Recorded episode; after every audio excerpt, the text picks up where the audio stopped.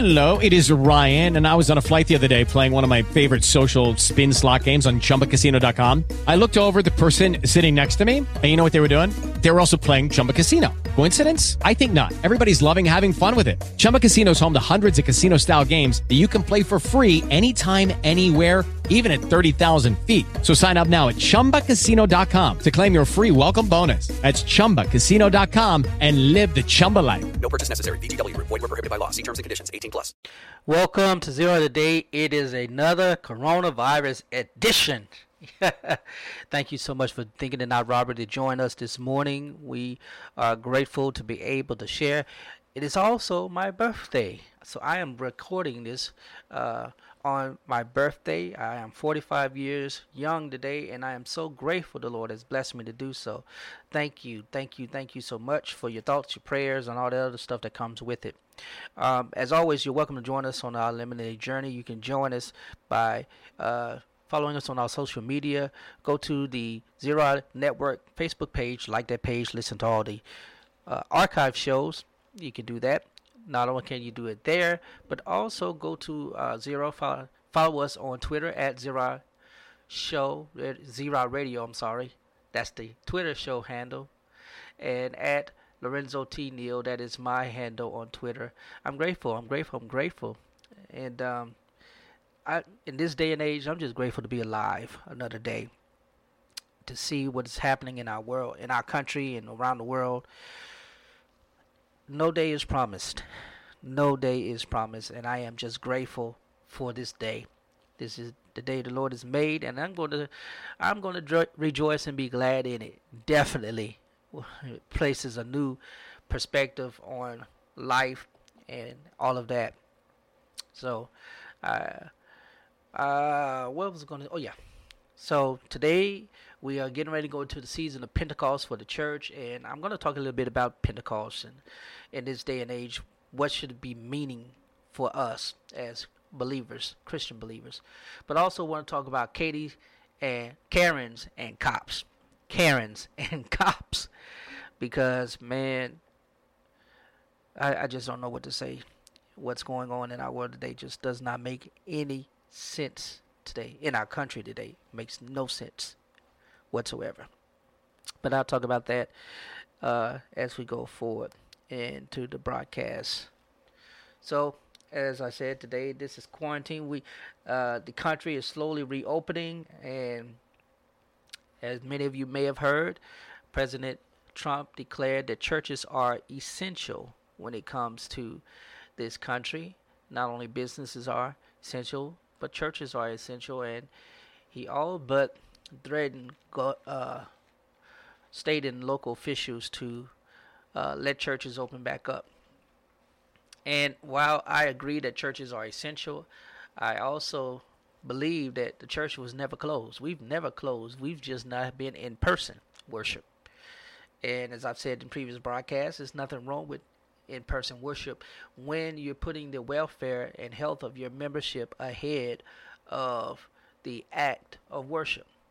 That doesn't take away from worship, it takes away from the, the co- congregational act of worship in person. And but it invites individuals to have a uh, develop a greater personal relationship with the Creator, which is what we uh, uh, evangelism is all about: becoming a disciple you know, disciple, you get to sit at the feet of the teacher and learn from the teacher. And while we as pastors, we do our best to try to function in that capacity, we are not Jesus. We are not Jesus, and we can only serve Him. And as He told His disciples, He prayed for His disciples. You know, we we we go out and we do the work that people will believe on our word that he sends us out to say. And and that's that's our function today. And I don't know why we are politicizing churches now. It's it's it's amazing to me. It's amazing how we in this day and age everything is politicized. That should not be the case. It, it shouldn't be the case where everything is politicized. Why why when this when the when President Trump states that churches are essential. why does that become a political thing now? Of course, we understand that a large part of his base, a large majority of his base, comes from the Christian evangelical uh, communities here in America. So they are staunch supporters of President Trump. They are largely right leaning conservative. Now, here's the thing I am. Uh, I am center right. I am I am considered uh, I consider myself rather to be uh, uh, a traditional liberal in the sense um, in the sense of more of a libertarian type leaning. So I understand individual rights and all of that, but I also uh, you know I know that the the government the state has its place in providing services and things like that. It also has its place when it comes to managing all of us. So in that sense, I'm grateful for the state and how it functions and, and all of that. But when it when the state infringes on its powers, overburdens its oversteps its powers, or gives itself more power than it should have, and you know, I'm to speak truth to power, and I believe that's a lot of cases, especially the ones I'm going to talk about uh, later on. I do believe that so many people are making this a a, a political issue when it isn't. I there, you know, I go back to the several months ago, several weeks ago when we were talking about several pastors who were keeping their churches open in spite of Corona and and all of that, and they didn't make it a political issue. Well, yeah, they kind of did make it a political issue because they were using the First Amendment right to assemble and freedom of religion as their uh, general arguments as to why they should maintain churches, keep them open, and keep people going. And the language has shifted. That's the key. The language has shifted, not from um, freedom to assemble and religious rights, but the language has shifted to essential. Uh, so now churches are considered essential, which means that they should be able to function as other corporate entities do in the process of maintaining the capitalist flow, the economy. And that is scary to me. Um, that language change is scary to me. Because if we're part of the economy, which in, in, in so many words churches are, uh, a lot of churches own uh, property, even though they may not pay taxes on it, but a lot of them also have in, uh, you know, for-profit organizations and corporations that they do out, outreach through to, uh, to underwrite and fund the overarching ministry. I know of several here in my area where they have, you know, things that bring in extra income, supplemental income outside tithes, offerings, and whatever. And that's great. And these are for-profit businesses. But at the same time, um, the church in itself even though we function as a business. You have to function as a business. You are a domestic nonprofit organization. You are considered a 501c3 uh, not for profit organization where your uh, donations are tax deductible. That's great. But there are a lot of churches that, fu- that function as Fortune 500 companies. You know, they have million, uh, multi-million dollar salaries and budgets and all of that, and that's great. In that sense, they do drive part of the economy. You know, these people who go to these, uh, particularly these mega churches, they go, they serve, and they give, and enabling those churches to do more. Uh, you know, and and I can't complain about that. But when we talk about being essential versus freedom of assembly and uh, freedom of speech, it takes away from the overall mm, uh, purpose of the church. Purpose of the church is not to be a part of the governmental entity. We are not a state-sponsored church.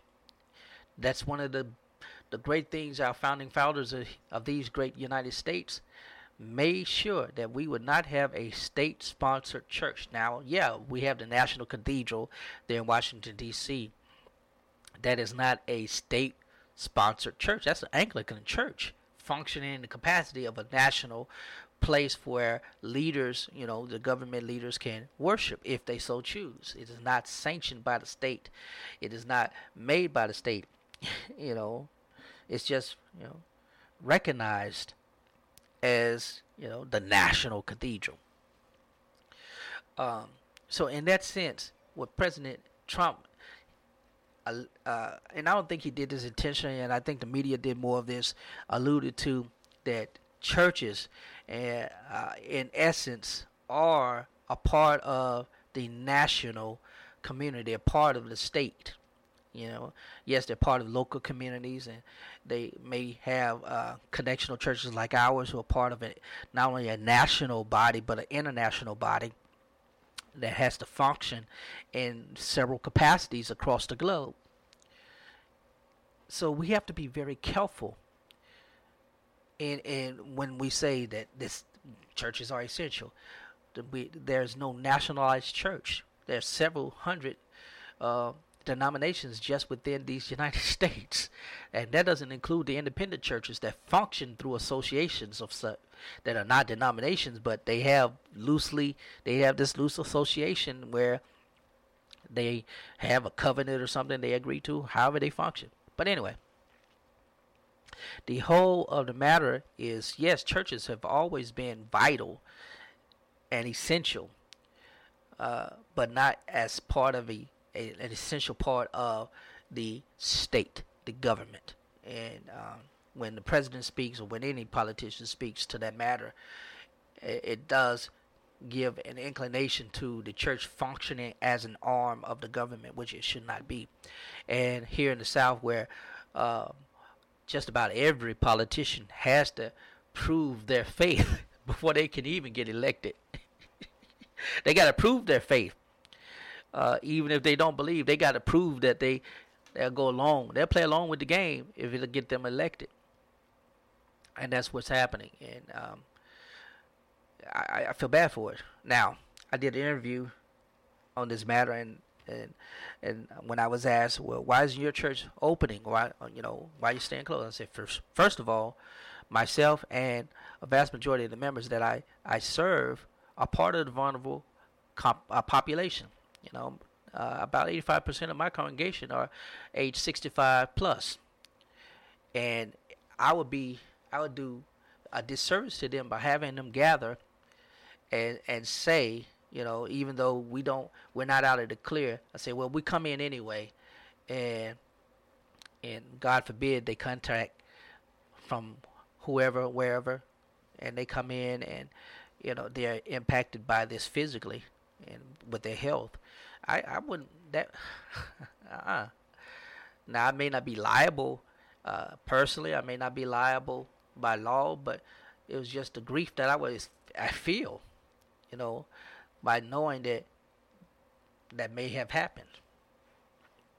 The other thing is, uh, I'm a part of a connectional church. Our church is a connectional church. The African Methodist Episcopal Church is a connectional church. We are bishop led. We wait for the leadership of our council bishops, and and they have provided with us, provided to us guidelines that will enable us to uh, essentially return to in-person worship gradually, not right off. You know, I don't, I don't expect even if we reopen, I don't expect to see, uh, you know, 85% capacity as usual. I don't expect to see 100 people in the worship service. You know, I've been preaching with nobody there.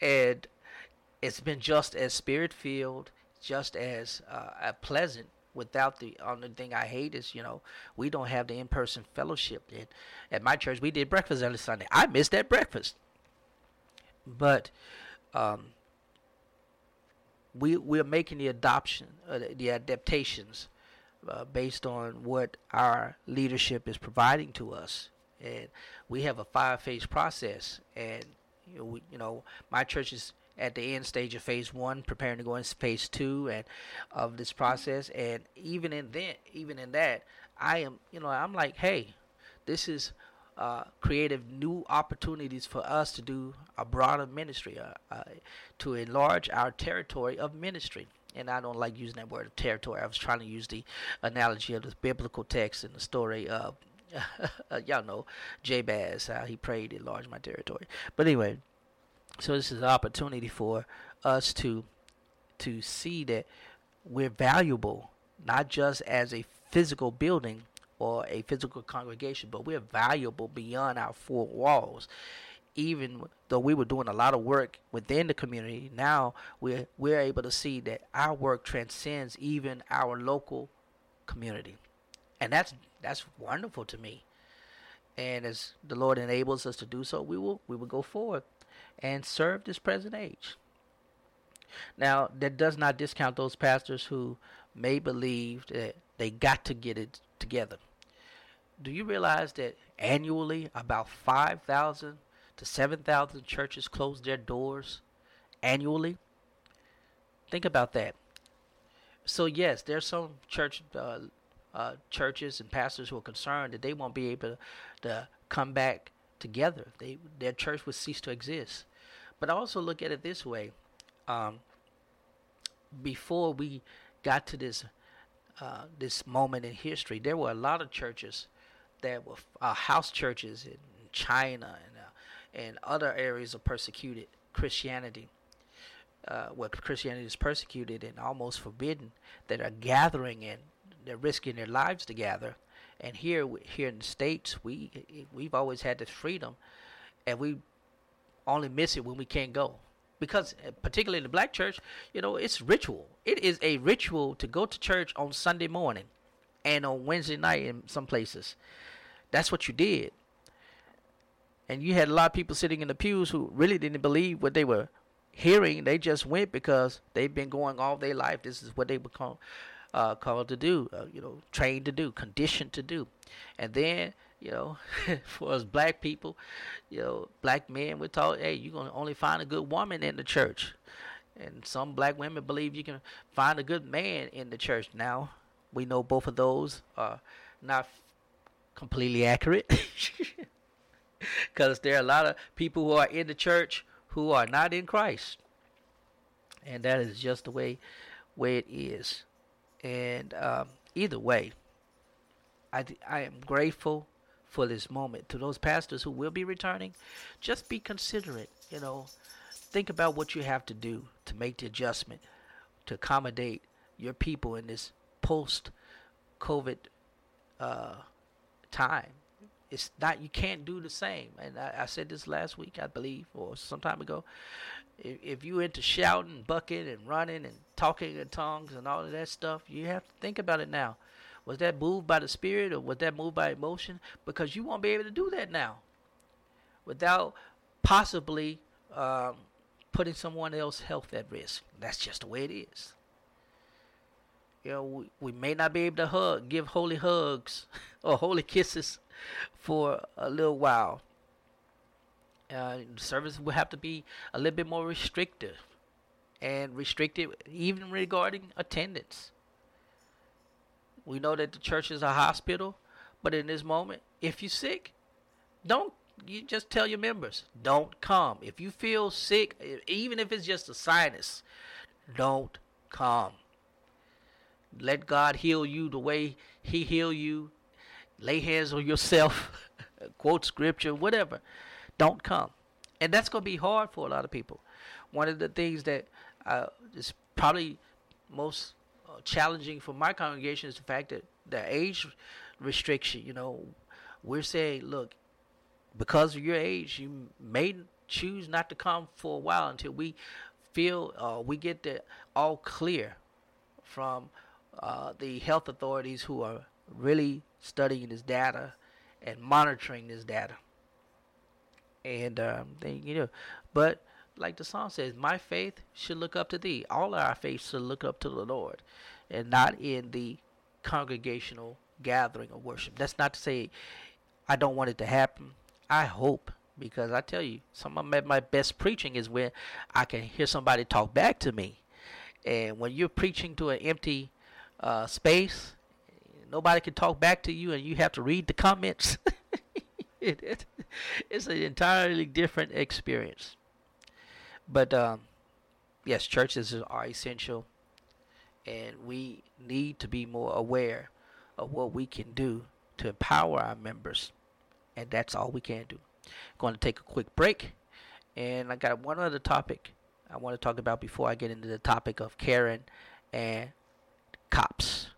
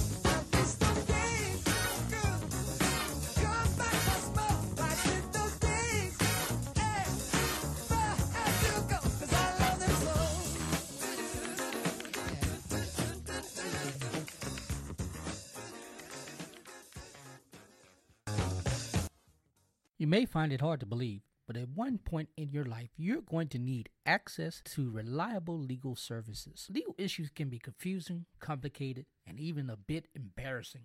That's why I joined the family at Legal Shield. Legal Shield offers the most affordable, comprehensive legal coverage available. And for a small monthly fee, I have access to Legal Shield's personal plan that includes attorneys who will represent me and provide me advice, even draft and review documents on my behalf. Not only do they provide excellent legal service, but with their ID Shield, I'm also guaranteed protection from all fraud, including identity theft protection. Did I mention to you I have so many perks and benefits that comes with being a member of Legal Shield? Yeah, they pretty much cover the plan by itself. For the last 45 years, Americans have trusted Legal Shield for all their legal needs, and I'm glad that I've joined them. So give them a call. Visit their website, www.legalshield.com. I'm telling you, you will be glad that you did. I'm Dr. Lorenzo Neal, and I like speak with my fellow clergy about a way to enhance your life and ministry. Are you looking to better connect with yourself and those you minister to? When was the last time you explored your emotional intelligence and health? I want to offer you my service as a coach and counselor.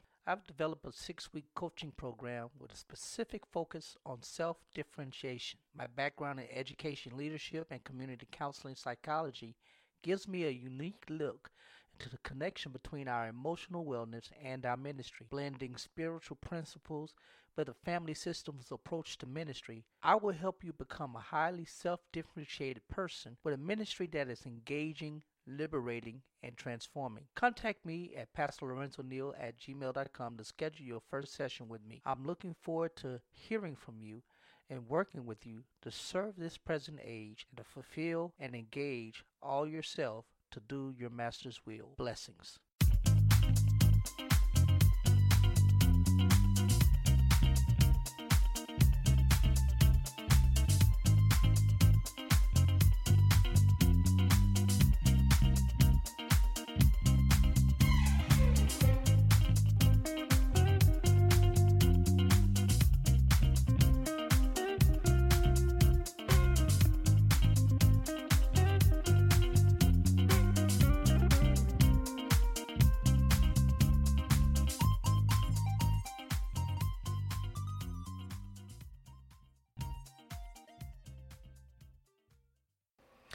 I want to read something from uh, a dear friend of mine who wrote a book, Michael Waters, Dr. Michael Waters. It's titled Freestyle Reflections on Faith, Family, Justice, and Pop Culture. And in one chapter of the book, he writes a letter to his to our ancestors. And I want to read a part uh, that says to the ancestors, with deepest regret, I must inform you of the fate that has come to your sun kissed sons and daughters of the African diaspora, your descendants in the well over 200 year old American enterprise.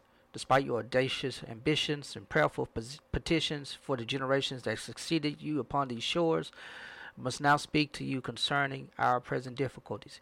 He goes on to say, You would be proud of our people's achievements since Lincoln's pen secured our emancipation, intensified the war that secured our emancipation de facto. Yet, despite such laudable achievements, the present struggle of many of our people remain great. The full scope of these struggles is at once horrifying and overwhelming. Our core institutions of family, school, and church are crumbling, uh, while the plight of family dissolution upon the uh, auction blocks, while youth endured the plight of family dissolution upon the auction blocks. Today, the great majority of beautiful black seeds are born outside the nurturing context of marital family commitment, parental absenteeism, absenteeism, absenteeism replaces the auction block and continues to rip apart generations. And now many descendants continue to come of age without the knowledge of active presence of their fathers. He goes on to talk about the black church and how it once was the epicenter of the culture is now in decay. Um, but this is what I, I really want to read here. Perhaps our greatest challenge is, uh, our fragmentation along the line, class lines. The victories of American civil rights movement provided opportunity and access primarily to black middle class. Consequently, black flight, fleeing historic black communities in the inner city and retreating to the suburbs has ripped these communities of our business and resources, leaving behind masses of our brothers and sisters still bound by the chains of poverty. The poignant provocation that first rose from the lips of Cain now narrates anew, Am I my brother's keeper? So, I, I read that because in, in lieu of what we are experiencing right now in this country, amidst a pandemic, what we are also seeing is an increased uh, observance, unveiling, revelation, if you will, of the dis- uh, disjunct of our country.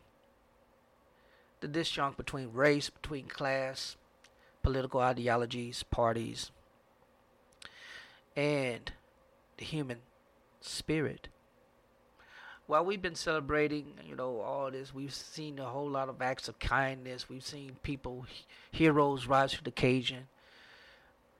But there's also been this underlying, um, not dormant, but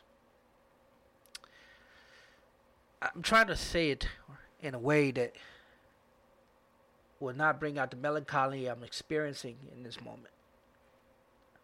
Um, we, black folk, and I said this before, we are becoming more distrustful of uh, entities that were designed not so much to help us, uh, but to govern us. And we know that we were not a part of the initial governing process in this country, in the founding of this country. Yes, there were some free blacks who played great roles, whose names are all but lost to history in America. You know, we think of the founding fathers, we, we forget about those black free men who worked alongside those founding fathers in helping them understand um, that all men, particularly those who had wealth, land, were to be equal. History has made it seem like all of us are uh, descendants of slaves, and yes, a vast majority of uh, people, black people in this country, particularly in the South, are uh, descendants of American slaves, and uh, we can't test, we can't contest that. Uh, but we see snippets of history kind of revisiting itself. You would think, you would think that uh, we would have amassed a greater sense of uh, uh, cooperative relations in this country. People, white and others, see us not only as valuable means and parts of the community, but not threatening. And I and I say that because, you know, there are a lot of folk, white people, who will say, you know, I love, I have no, I'm not a racist, and not only am I not a racist, but of course, you know, they say I have black friends. You know, you're my black friend. You know, and just hearing somebody tell me you're my black friend lets me know that they don't get it. You still don't get it. I should not just be your black friend. I should be a friend. I'm a human. I'm not just a black human. You know, you create that. You create that that that uh, that relationship, and it it it gives a subordination because the moment you uh, you put that construct on me, I'm your black friend. Then that that puts a subordination between us. So I'm not your equivalent friend. There's no equity in. And I say all of that leading up to the comments, leading up to my comments about this Karen or these Karens and um, these cops. If you've been watching the news, you've or, or social media, you've been seeing uh, two primary things happen. You saw a white woman in Central Park um calling the police on a black man, and you saw a white officer kneeling um, on the neck of a black man until he succumbed. Those have been the two viral uh, videos that have uh, been out. And both of them are very disturbing to me as a black man. For one, it's disturbing to me as a black man to think that I can't do anything outside of a perceived uh, uh, thing that black men are supposed to be doing, which is an athlete, a rapper, or a thug. That's the perception of most black men. We we can only do music, or you know, uh, athletics, particularly basketball and football, and um, we have to be thugs. We have to be on the gangs. We have to be on the street. And as much as there are many of us attempting to change that perception, we're finding that even those of us who do not fit that description are still, we still are feared. I don't understand that.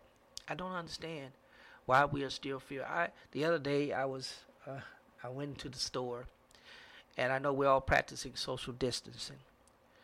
But I was, uh, you know, I was looking for an item, and uh, there was a white lady there, and she quickly moved. Now I was I was far away from her. You know, I was beyond six feet. But to see how quickly she moved to get further away from me kind of startled me for a moment. And I was like, okay, maybe, you know, the spot, the aisles are small, so maybe she just wanted, you know, a little, little more space. And, you know, I, di- I didn't think about it at all. I really didn't. Until I got home and I pondered, I said to myself, I was like, wow, I just experienced I think she felt threatened by me being in and I didn't want to think that. I, I, I not to think that. You know, I, I was trying to I was trying to uh, assume that that maybe, just maybe, uh, she just wanted the extra space. Um, and the reality is that no, she probably she probably was a bit threatened. Even more so in in this uh, day and age, more so threatened by the fact that this black man, and yes, I did have a mask. Um, I don't know. But anytime I see events like this happen with the white lady calling the police for on a man who by all accounts is not only gentle but he's a uh, he's a scientist he's a he's a writer and uh, a bird watcher i don't know the technical term for that and her sense of feeling threatened by his presence just you know just hurts me to the core. And i know there's a lot of swirling going on in the world. If you don't know what swirling is that's interracial relationships. There's a lot of swirling going on but it's still the idea that for many white people the idealized black man is a subservient one and i was i was watching uh, some YouTube videos, both about these events, the Karen event and the cop event, and I was listening to commentary from uh, both sides of the political spectrum, all sides of the political spectrum, but particularly from black folk. And what grieved me the most is the black people who are cooning for white people uh, like like I said, in some cases I identify as a, as a conservative, you know, in some in some some things. But you will never see me cooning for white people if I know there's been an injustice against black a black man. I take to heart where Scripture says we should grieve when other other people grieve as as believers, as Christians. And it grieves me when I see black men brown men when they are profiled racially. And sometimes it's just unintentional. You know in the case of this the incident stolen me it may have been unintentional. She may not have intentionally done that. That may have just been a reaction. But the perception of the reaction is what it is for the the woman to call the police. 911 and say a black man is threatening me when there was no physical harm coming to her.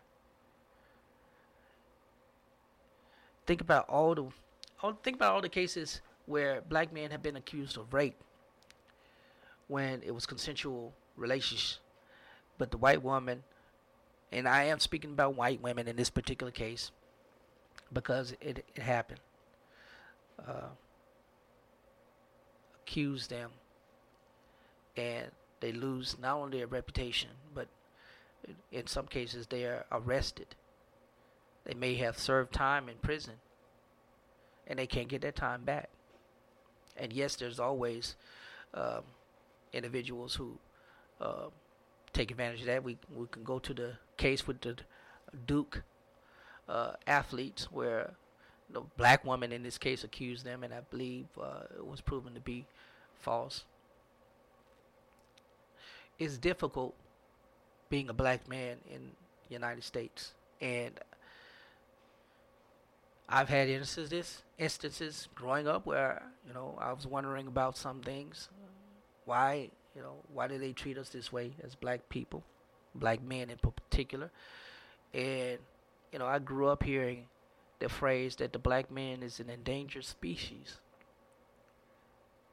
And incidents like Karen and the cop sometimes give credence and credit credibility to the statement regarding the cop I, am I'm, I'm not making this a black versus white issue. I'm making this a, a power issue.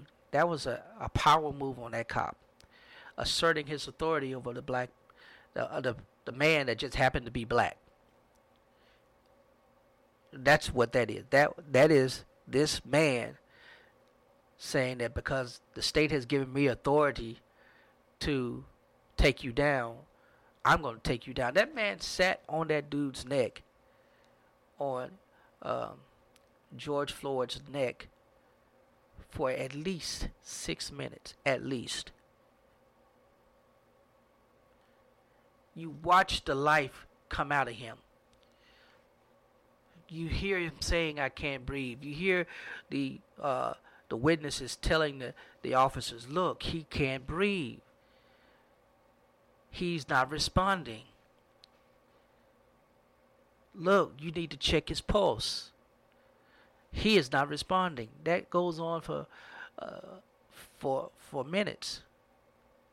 And even after paramedics come, the guy, the officer still has his knee on that man's neck. Paramedics check the pulse and they see that there's nothing there. And yet the man is still uh, vigilant about maintaining his position of authority, that officer. Only the well he well he thought he had subdued this man and he's the power cop of the day. He has become the fool of a lifetime. And I don't mean that in a good way. It is it should be a shame that black boys and black men have to be concerned about our interactions with the police, with the state in general.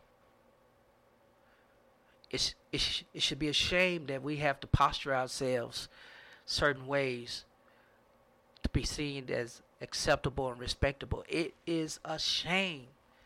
It, everybody should have outrage that this is happening in 2020.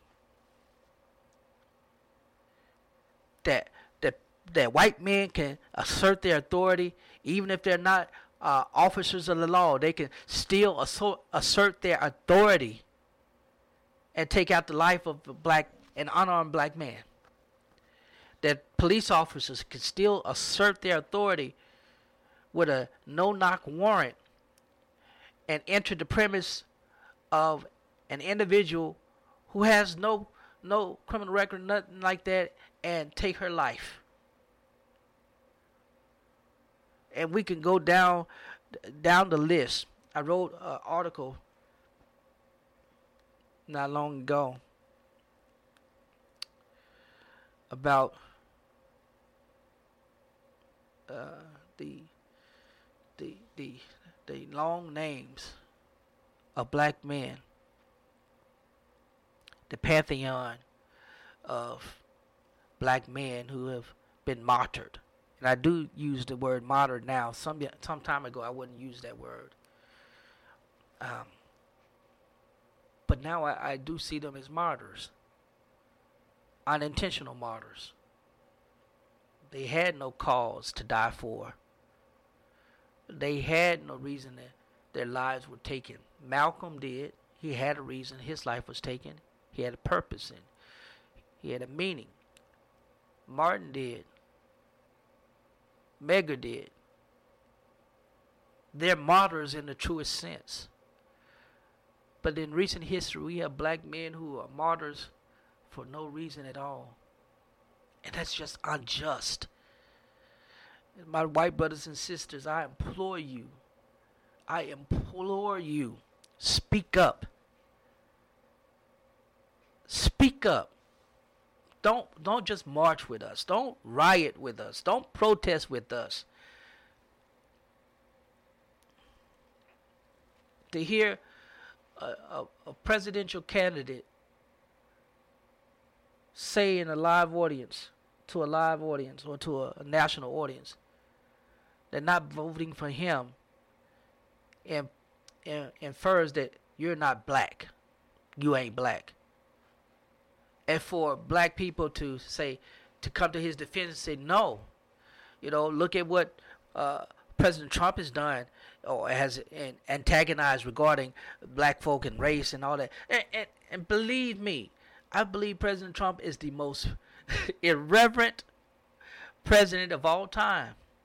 I, I and I have said that I, I have I believe that he is one of the most immoral presidents of all time. I stick by that. However, when it comes to what he's been doing, particularly for black folk, I don't understand why we're antagonistic against him because when you look at what has been happening under his administration, whether you agree with his policies or not, when you look at what's been working for the black community overall, we were better off. We are better off than we were under Obama. That's just facts. Yes, he has an agenda. Every president has an agenda. Every politician has an agenda.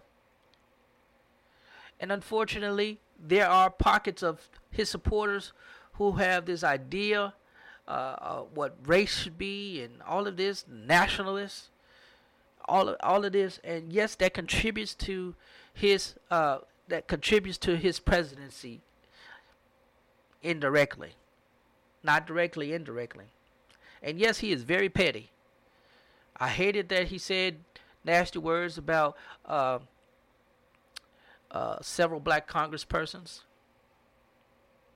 I hate that he is petty uh, regarding some issues regarding black people. I, I, I uh, hate is a strong word. I, I just I, I don't like the fact that he is like that. But he's been like that. He was like that before he got elected. The reality is, we as black men, we, we have to deal with Karens and cops on a consistent basis, and it should not be.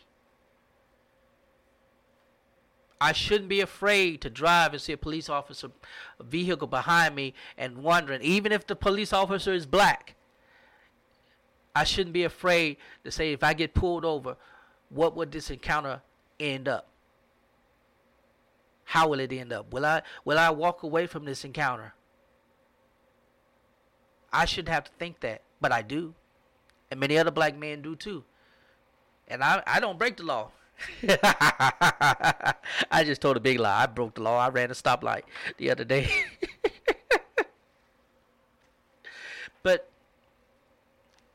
I should not live in the fear or the anxiety of knowing that I could just be existing in my space and be seen as threatening to somebody white. There's another video of a white male who's in this gym, and again, the privilege is is assumed is assumed that they are not supposed to be there because there's no way black folk can be in here. Who are you? I don't know you. I've never seen you. That does not mean that I don't I don't belong here. And they they they argue like, look, we have office space here. We have we have the right to be here because we are just like you. And unfortunately, unfortunately, it happens too frequently. And I, I tell I said this and I say it all the time. The kindest white people are also sometimes the most irresponsible white people when it comes to race. As kind as they are, they are still insensitive in many ways and irresponsible in many ways to knowing how to engage us. Their idea of, and I'm speaking generally, their idea of equitably relating with us is for us to demonstrate to them that we are capable of doing so. Their idea is if I don't, for example, I am a full fledged doctorate, I have an earned doctorate degree from an accredited university, I've done the research and all of that. But there are still those that, despite the title and the work and all this stuff I do, will only see me as a black man. And to them, I will always have to outdo what someone else, uh, fair skin, has to do. I was always told I got to do more just because I'm black. And that proves, you know, I I I I can't even you know watch birds. It's sad to say. We are living in a world that I just don't understand. I wish I did. I really do.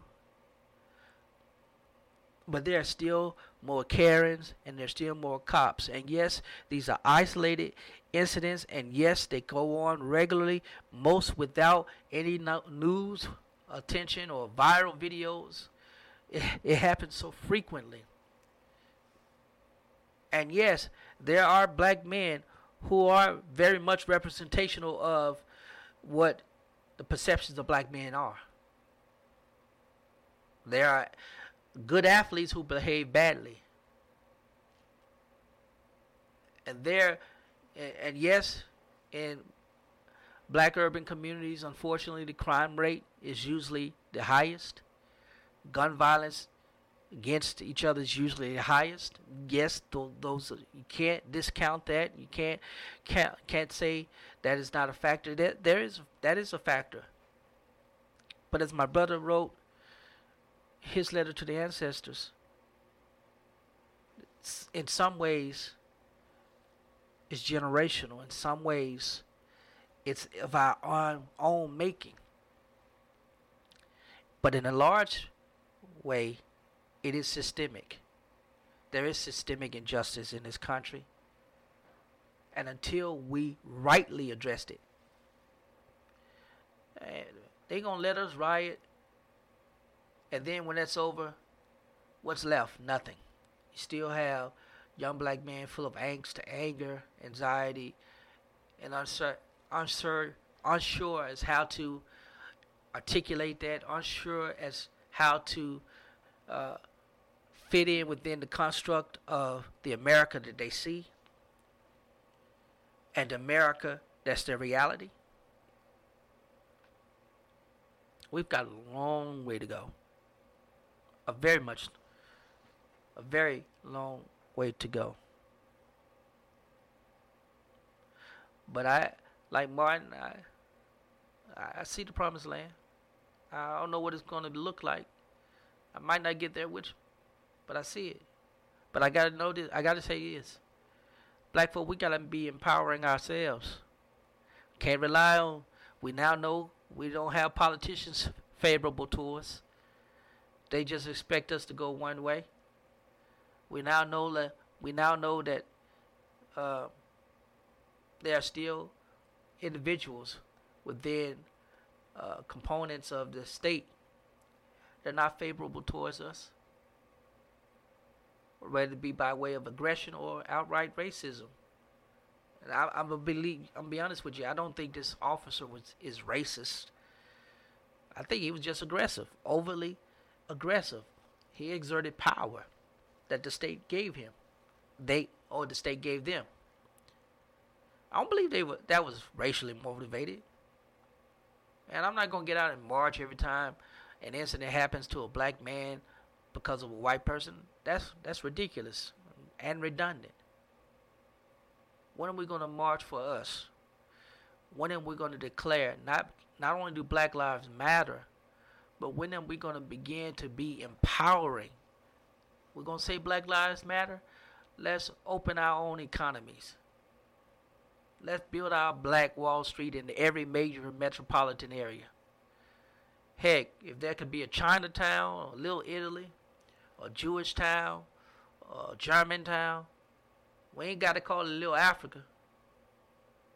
We ain't got to call it that, but we need to have a thriving black African diaspora community that includes the, the Caribbean, those Africans, and those American descendants of slaves. We need to have that. And for us, if we're going to be spending all this money,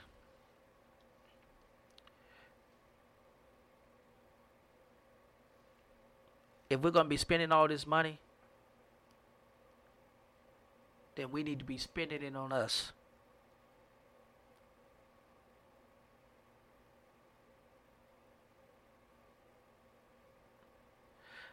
We can make it happen. I know we can. Looking forward to hap- making it happen. Anyway, I'm going to get out of here. Thank you guys so much for tuning in today.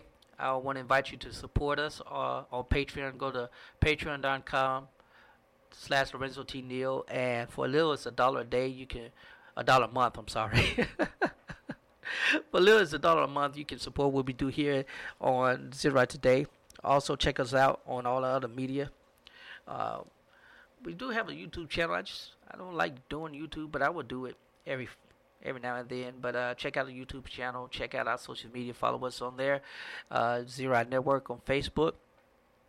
Uh, at Zero Radio on Twitter, and we appreciate all your support. Uh, make sure you visit my website, Lorenzo T. Neal, order your copy of my latest book, Pastor's Reflection for the Pastor Study, and get um, um, Breach of the Family. Matter of factly, I will be giving some books away, and I'll make that announcement on my personal Facebook page. And I'm I'm just living to serve this present age, however I can, my calling to fulfill. You guys have a great day. Uh, this is Dr. Lorenzo Neal. I'm out.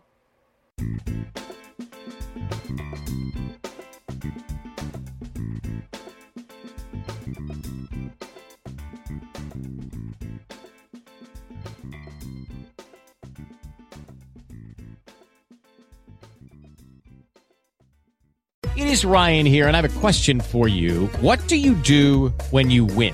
Like, are you a fist pumper? A woohooer, a hand clapper, a high fiver. I kind of like the high five, but if you want to hone in on those winning moves, check out Chumba Casino. At ChumbaCasino.com, choose from hundreds of social casino style games for your chance to redeem serious cash prizes. There are new game releases weekly, plus free daily bonuses. So don't wait. Start having the most fun ever at ChumbaCasino.com. No purchase necessary. Group. Void were prohibited by law. See terms and conditions. 18 plus.